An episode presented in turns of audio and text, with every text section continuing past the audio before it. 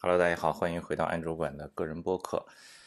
我现在在郑州，这个周末来郑州出差，然后呢，活动做完了也很累。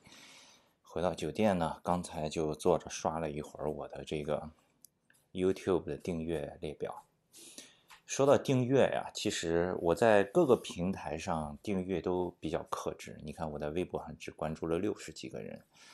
包括其他的也是，像 Feedly 上我的 RSS 信息源的订阅也是很少，包括我像 Twitter 上其他的这些，我订阅的都很少，而且我会过一段时间我会再重新清一下，过一遍。我为什么订阅这么少呢？就是我给自己控制的量，就是但凡是我订阅的，我就肯定都是要当天就看完的，我不会说我订阅了一堆，有一些没有看。如果我觉得我超过了。订阅的太多了，我今天是刷不完的这个量，我就会去从里面选一些取消订阅，这个是我自己的一个个人使用习惯。但是 YouTube 比较例外，在 YouTube 上我订阅了非常多，可能有两个原因吧，一个是本身视频类的这个账号它更新的速度就比较慢，它不会像其他的每天有很多账号会发很多很多的内容，对吧？YouTube 上一般像这种视频的，尤其是长视频。可能会很久，他们才会发一个，所以你像我的 YouTube 上，现在具体订阅多少我还记不太清楚了，三百多个、四百多个，anyway，基本上每天也可以刷一遍，就看一看有哪些是新的、好的更新的。但是不一样的就是，我不会每一个视频都去看嘛，对吧？我就会很快的过一下，看一下哪一些。但是呢，呃，这个偶尔有的时候，比如说我有时间了，闲下来了，我就会再二刷一下。这个呢，也是我想跟大家分享的，就是说，很多时候像这种长视频的网站啊，你这个在这个信息流里面很容易就漏掉一些好的视频。因为我自己是一个内容生产者，自己呢就经常的会抱怨说啊，现在大家都是标题党，对吧？都是看哪一个标题吸引人就点进去，自己花了那么多心思做的好的内容也没有人看，经常都会有这样的抱怨。但是事实上呢，我如果作为一个用户的话，我也经常会这样，我也经常会被那些标题很吸引人的视频给吸引过去，被那些头图封面做的特别好的视频给吸引过去。这个没有办法，这个就是人的本性，是没有办法改变的。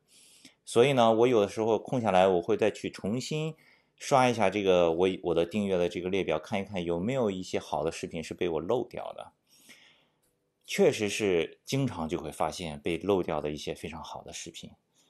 打一个比方，呃。前一段时间，我就重新在刷的时候，我看看到 Vice，我突然想到，哦，我好久没有仔细看过这个 Vice 的视频了，对吧？然后我就点到他的频道里面，再看一下他近期更新的视频。哎，突然发现有一个视频挺有意思，是讲在纽约的一个一个女孩，不是美国人，然后她就把自己装扮成是一个很有钱的人，这个有点像之前去年。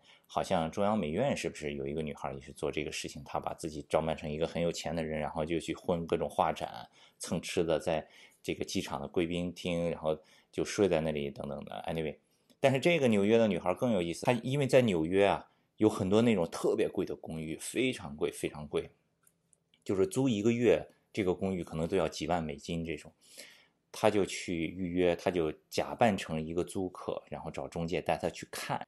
这种公寓啊，一般都是在纽约中央公园的四周，对吧？我们经常在视频上、照片上都会看到中央公园四周有很多很漂亮的那种很细的、很高的房子。我以前去的时候，我也很好奇这些房子是怎么样的。如果在这个房子里住，你的这个视野是什么样的，对吧？这个女孩就约了很多这种很贵的公寓，然后她进去以后就拍照片。这本书的名字叫《Private View》，就是私人视角。然后最后呢，他把这些照片做成了一本书。然后这个 Vice 的视频就是在讲这个女孩的这个故事。我看完了以后，我就去他的这个个人网站上下单买了一本这个书。这个书都已经寄到上海了，这也是挺久以前的事情了。